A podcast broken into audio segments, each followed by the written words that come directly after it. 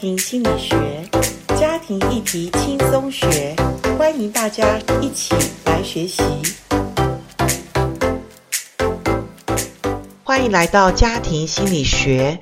今天这一集，我觉得我自己都很期待，呃，跟受访者来一起谈。上一集我们没有谈完，但是我必须很诚实的跟大家讲，我自己成为一个就是呃访问者。我自己都得到很大的一个帮助，是因为我看见，不管我们人是有疾病，所谓疾病是身心疾病，或者我们看似一个健康的人，其实我们每个人都在找生命的意义。你看，呃，上一集我们呃。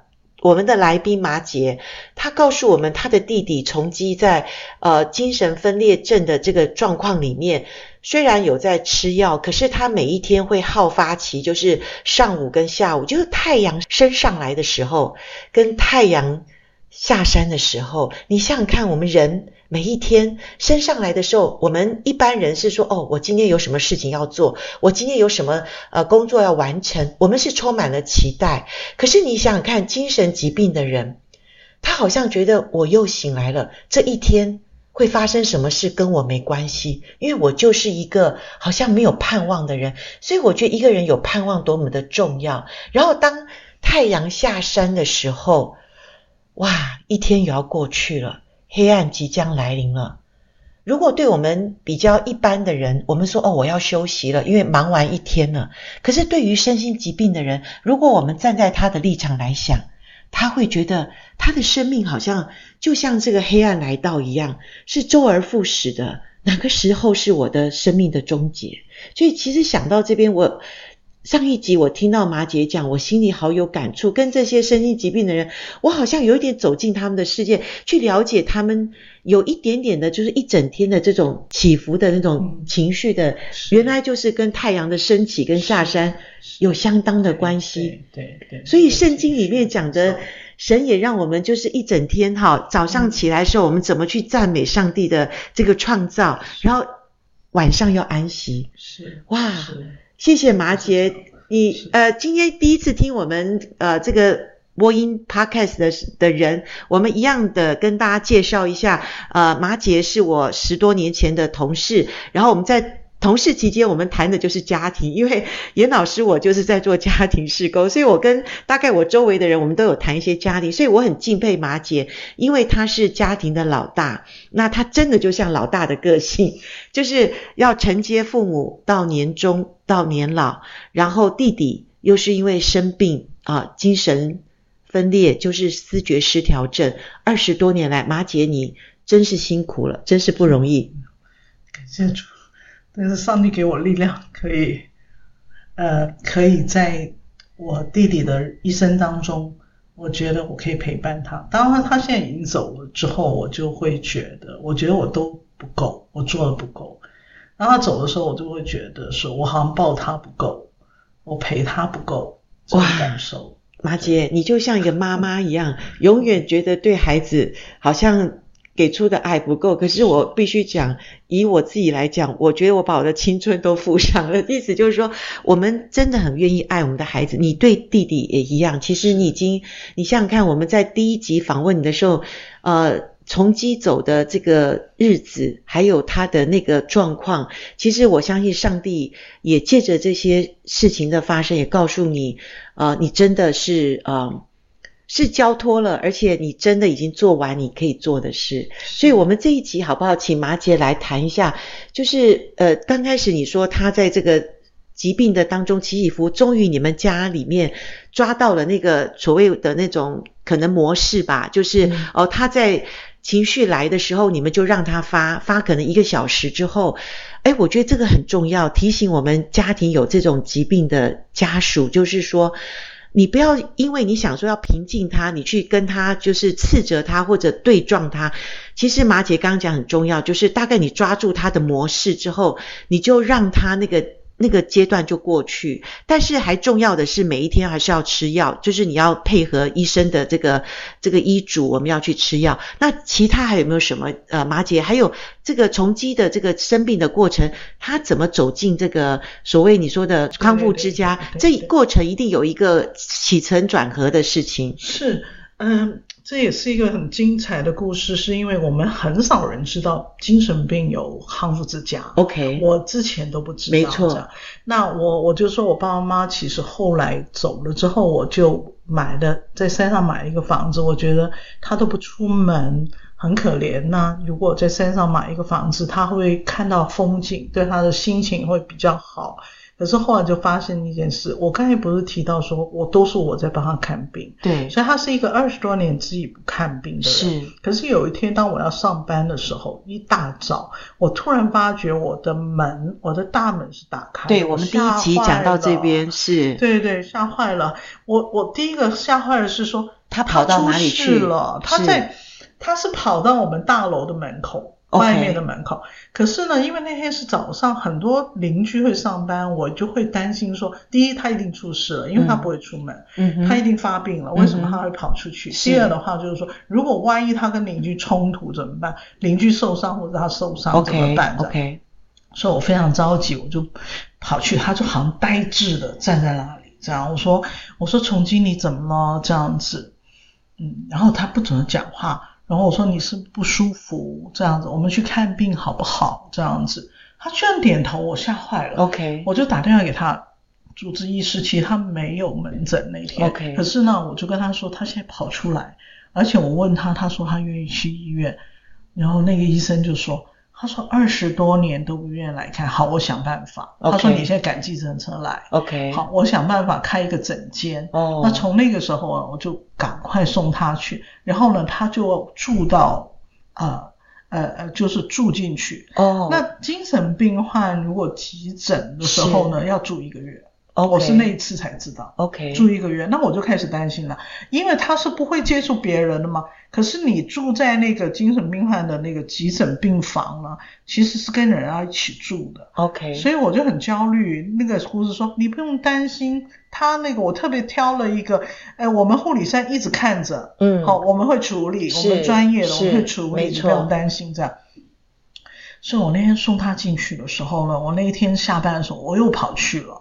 我说我可不可以看他？医生说你不要看他，因为他下午情绪激动。OK，所以如果他看到你的话，他一定是没有办法收拾了。嗯、所以你不要看他。OK，好，缓一缓。嗯。那我那天就坐在那个走廊，那个走廊是黑着灯的，我坐在那边祷告。嗯哼。然后突然祷告完，睁开眼睛，就有个家家长坐在我对面，他就说。你谁住在里面啊？我说我弟弟。他说我儿子，我儿子住里面。然后他说我儿子常常这样进进出出了。他他就开始跟我讲说，你知道吗？要住一个月，然后一个月他们要怎么处理？这样，所以你不用担心。嗯，就好像上帝呢派了一个家长告诉我，我完全很懵懂的不知道。你害怕也担心的是，不知道怎么办。对，那更神奇了。那一天我不能看他，我就回家，我就忐忑不安。可是第二天早上，我居然接到我弟弟的电话。他打给你。我接到重庆的电话。嗯。他怎么讲吗？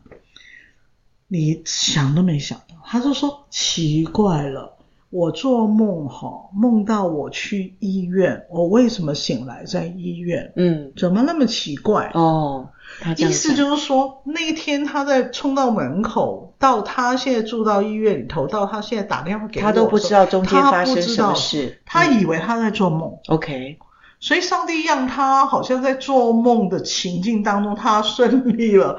从绝对不出门，然后到了医院，以后愿意住院，这样接受治疗，嗯、这样、嗯嗯。然后呢，我说啊，这样子吗？这样，那你就好好待医院。这样，我说你吃饱了吗？他说，嗯，蛮好吃的。这样，okay. 我说好，那你你在这边休息哈，那我会来看你。对对，然后就过了，他就真的住进去了，这样子。然后呢？呃，住一个月，住一个月，真的是一个月，一个月，你也不能进去看他。我可以去看他.可是就也不要太频繁，对对，这样子。那所以我中间有时候我会担心他会想说他看不到我嘛，哈，我有时候会呃每一周去稍微看一下他不要停留太久的时间。然后呢，快要出院的时候呢，医生突然就跟我说，他就说：“你你弟弟要回家。”还是要去康复之家哦？是医院问你对选择？我说什么叫康复之家？我说我的弟弟可以去，他的状况可以吗？他说经过这一个月的状况，我们觉得他可以尝试去康复之家。我说康复之家是什么？复健哦，所以你都不知道有这个东西，对，让他学习他的，你知道很多精神病患失去社会功能这样子，所以呢。他，我研判他的状况是可以试试看.这样可，所以他就给我一张纸，然后这样子，他就说你呢，这里二十几家，你挑，你不要挑一家啊，要挑四五家啊，因为呢，他的流程是这样，如果你挑了，我们就会打电话给这些，然后呢，这个他们的呃社工师会来，营养师会来，我们会告诉他说这个病人的状况，那他们决定要不要收你，了解，所以他就说你不要。只挑一两个，你你给多一点机会。我告诉大家，就是我我那个时候非常忙碌，这样，所以呢，其实呢，我我我不会开车，不会骑车，我不知道怎么办，这样子。我打电话去，我也不知道那个状况嘛，这样。直到快要出院的前三天，我参加一个追思礼拜，是在林良宣教大楼，就是在辛亥站的那个那个那个山坡上，对，万美街，万美街，嗯，这样子，对。然后呢，那一天的那个追思礼拜的主讲人呢，就投影片一打出来，大家知道是什么题目？他写放手接手。OK，我觉得上帝在对我说话。OK，因为我很焦虑，我说我怎么办？我我完全连帮我弟弟找康复之家的能力都没有，我很焦虑这样。嗯、可是呢，神就说，孩子。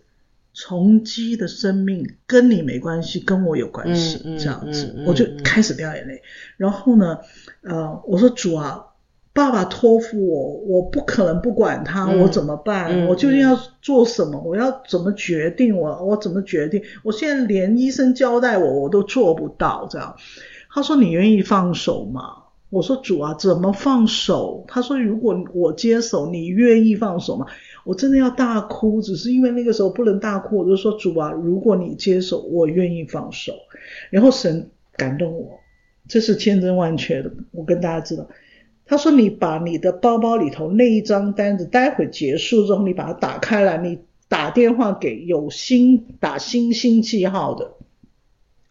我从来没有仔细去看那一张那个星星记号。我后来打开来，就有一家是有星星记号，唯一有一家星星记号。对，哇，上帝对你说话。然后呢，那个时候有个童工带我中午了，然后带我去吃饭。然后呢，是万利街，万美街的隔壁。哦，就在万利街啊。万利街。哦，那那家星星的对记号，打星星的记号。我是去吃面嘛，然后我就打电话去那个，我说，请问你在哪里？他说我万利街，万利街。然后就在上面，对，所以吃完饭就就就就骑摩托上去这样子。然后他说他们有另外一个是复健中心，嗯、是在呃科技大楼站。OK，他说你们也可以骑摩托车过去看一看，是这样子。好，他说我们复健中心有时候在那边，对对，我就赶快去那边看一下。对，去到的时候那个社工员说，刚好有一个床位，昨天有人搬离开。哦这样，那我说如果我的弟弟来，他说那你就把你的你的意愿就给给那个松德，是好，那我他们会通知我，okay, 我们来评估这样子。OK OK，所以我那一天就送了万利街的那个跟这个哈这个这个啊两个，那医生就一直跟我说不行了，两个万一他们不要怎么办？Uh huh, uh huh. 我就说上帝安排一定要的，是这样。他说你那么确定？我说确定这样子哈，如果。真的不行的话，就表示上帝让他住回家。OK，我就打定主意是这样子。OK，然后呢，过两天之后呢，要出院的时候，医生突他说他们接了接你了，现在是到呃呃科技大楼那家，okay. 对那边这样子。然后不是有一个床位嘛，是是，我就陪他去，我就还是担心他不肯去怎么办？对，可是很奇妙，他真的很顺服就去了，这样子。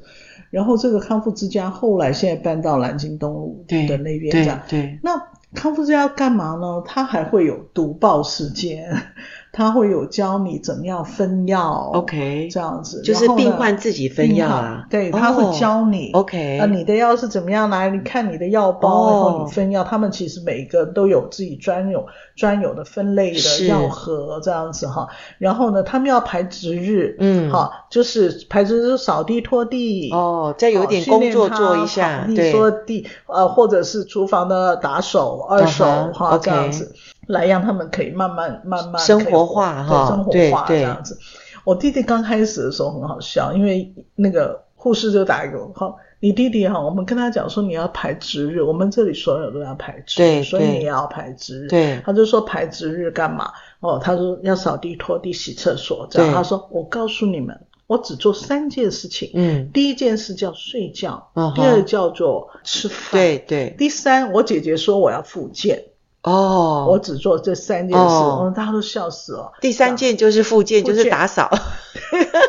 所以刚开始他们没有很逼他，对对对，慢慢慢慢。对对。后来你知道吗？很奇妙，就是说他真的是不单是值日，有时候不是他值日的时候呢，他都他也做复健，他也做。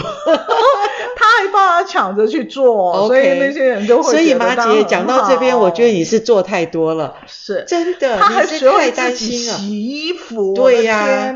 你看他多么能干，不是他不是不会，是你把他接手了，是你没放手，没错，是不是？绝对是，绝对是，对嘛哈？所以他在那个什么康复中心、康复之家。对，做的很好。更神奇的是，他是一个路痴，我让大家知道，他是一个路痴，我就很担心什么。你又担心，我都要带他，对。对。后来呢，我觉得上帝非常幽默，这样，他有一天突然就跟我说：“我自己去看病。”我说：“哈，你自己一个人吗？这样子，我你会看病吗？这样子，你你这些事情你做多久？”他说：“一个月啊，我这个月我都自己去看病，我还陪别人去看病。”我说：“你告诉我你怎么看病？你从来没看过病。”他说：“我知道啊，我就要去那个整间啊，什么，他就讲。对，坐公车什么他都自己坐。坐公车，对对，都几路到几路这样子。是是，我简直吓坏了。你吓坏，其实人家做得到，马姐，你是真的是过去惊吓太多了，他可以做的。我知道，我就是我那天其实真的是呆住了，我就说我的弟弟会。还好你没有早知道。你就是要后知后觉，才能够成就他，能够独立去做。他其实有能力可以做到的。是，后来他曾经有在外面打零工哦。他就哦。他们康复之家跟别人合作，比如到一个国小，OK，早上一个钟头去打扫，okay. 他们就两个同学呢就一起，OK，去了，自己坐公车，坐公车回来，哇，还可以赚小小小零钱，那不错呢。对。然后他打扫。就是说，哎，做二厨啊，帮他洗菜啊，帮帮康复之家洗菜啊，这样。那后来就很神奇，就是说这个康复之家也是史无前例的，因为这个康复之家的主管是一个基督徒，所以呢，他就找一个女牧师呢来康复之家，那个带他们唱诗歌，带他们查圣经。居然我我的弟弟还会抄圣经。我后来他走的时候，我去拿他的东西，我除了拿他的圣经之外，我还拿了他五本的笔记本，抄满满的。真的啊？哇，这对他是好的耶。他是用左手哦，对对对对对对对，所以他。上帝真的听我的祷告，我说主啊，他没有盼望吗？他难道一生都要这样过去吗？他有十年的时间在这个康复家哦，有十年哈，哇，好久哈，也蛮过正常生活，跟人互动。他一个是一个本来害怕的人。然后到现在可以，然后他人缘很好，大家很喜欢他。对、嗯，他的安息礼拜很多同学都去参加，那些居民去参加，这样子。然后呢，他做礼拜，他认识主，他做觉志，对，这样。然后牧师说他是唱诗歌最大声的。这样，他每一次主日的时候，他是第一个坐在固定的位置的，是是。然后他是最开心听到讲道的，对，这样子。我觉得他的人生有极大的改变。我曾经跟我的牧师说，我说圣经有一个故事，就是耶稣参加迦拿的婚宴，酒不够，所以呢随便酒。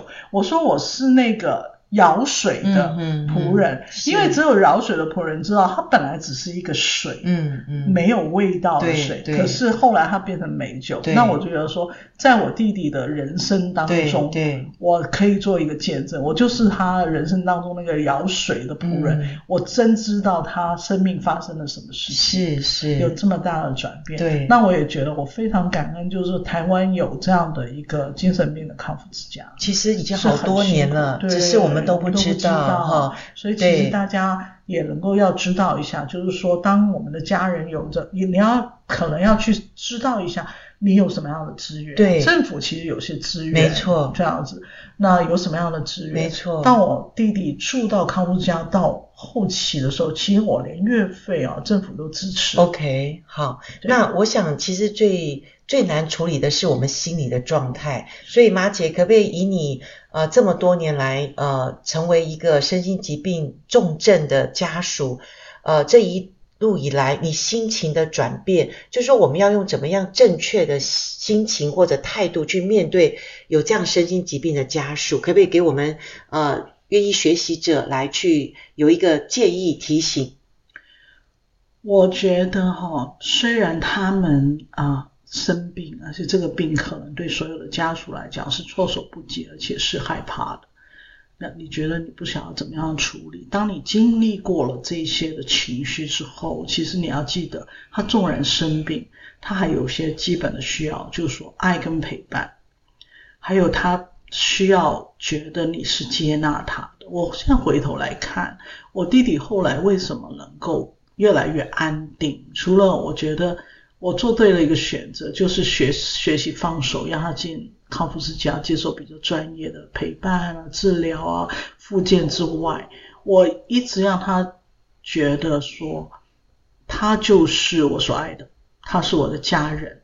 所以你你你你你就算害怕，你你你就算对这个疾病多么不了解，可是你要知道他。有人最基本的需要。是，就是他要觉得被接纳，是，他要觉得他是你爱他，是是，你愿意理解他，是，你愿意陪伴他，我觉得这个对他们来讲是非常大的，是，跟药一样的，哦，药是可能物理上去控制他一些呃错乱的因素，好的，对，可是你知道我们的心灵，对，人的心灵是。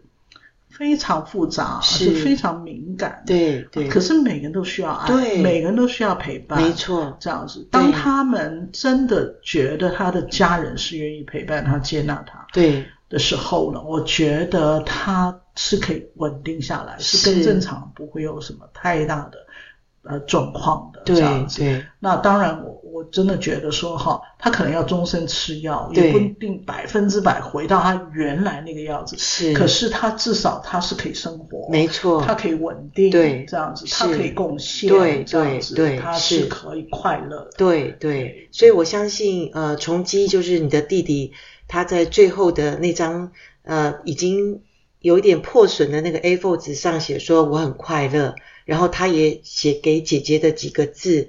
我相信他感受到爱，而且这个爱就让他能够继续走下去。然后他在康复之家也过的十年的，他觉得可能这一生，也许哦，他六十了，刚好我一直感觉他是一个小孩子的那种状况。啊、哇，六十岁哈，所以在他这样子的呃一辈子这样六十年当中，嗯、有十年是他。嗯觉得生活有意义，他觉得是快乐，他可以感受到快乐的那个心心境的，是很快乐。那也是很感谢上帝，因为马姐你不断的祷告，你在寻求到底怎么办的时候，上帝就很信实的按着时间的这个这个顺顺序，就是这个轴哈。但是当我们不知道说他可能会拖延一段时间，所以巴不得我们听众有这样困扰的呃人。也可以呃知道一点点，也许我们借着这四集我们访问麻杰的当中，得到一些帮助，得到一些开启。当然，我们台湾的社会资源里面还是有一些提供我们这样的家属的一些帮助。所以呃，请继续锁定我们台湾真爱家庭协会的家庭心理学，我们会关心很多家庭的议题。好，我们今天就到这边跟听众说再见喽。是，大家再见。好，谢谢拜拜，谢谢马姐，拜拜，拜拜，拜拜。拜拜拜拜。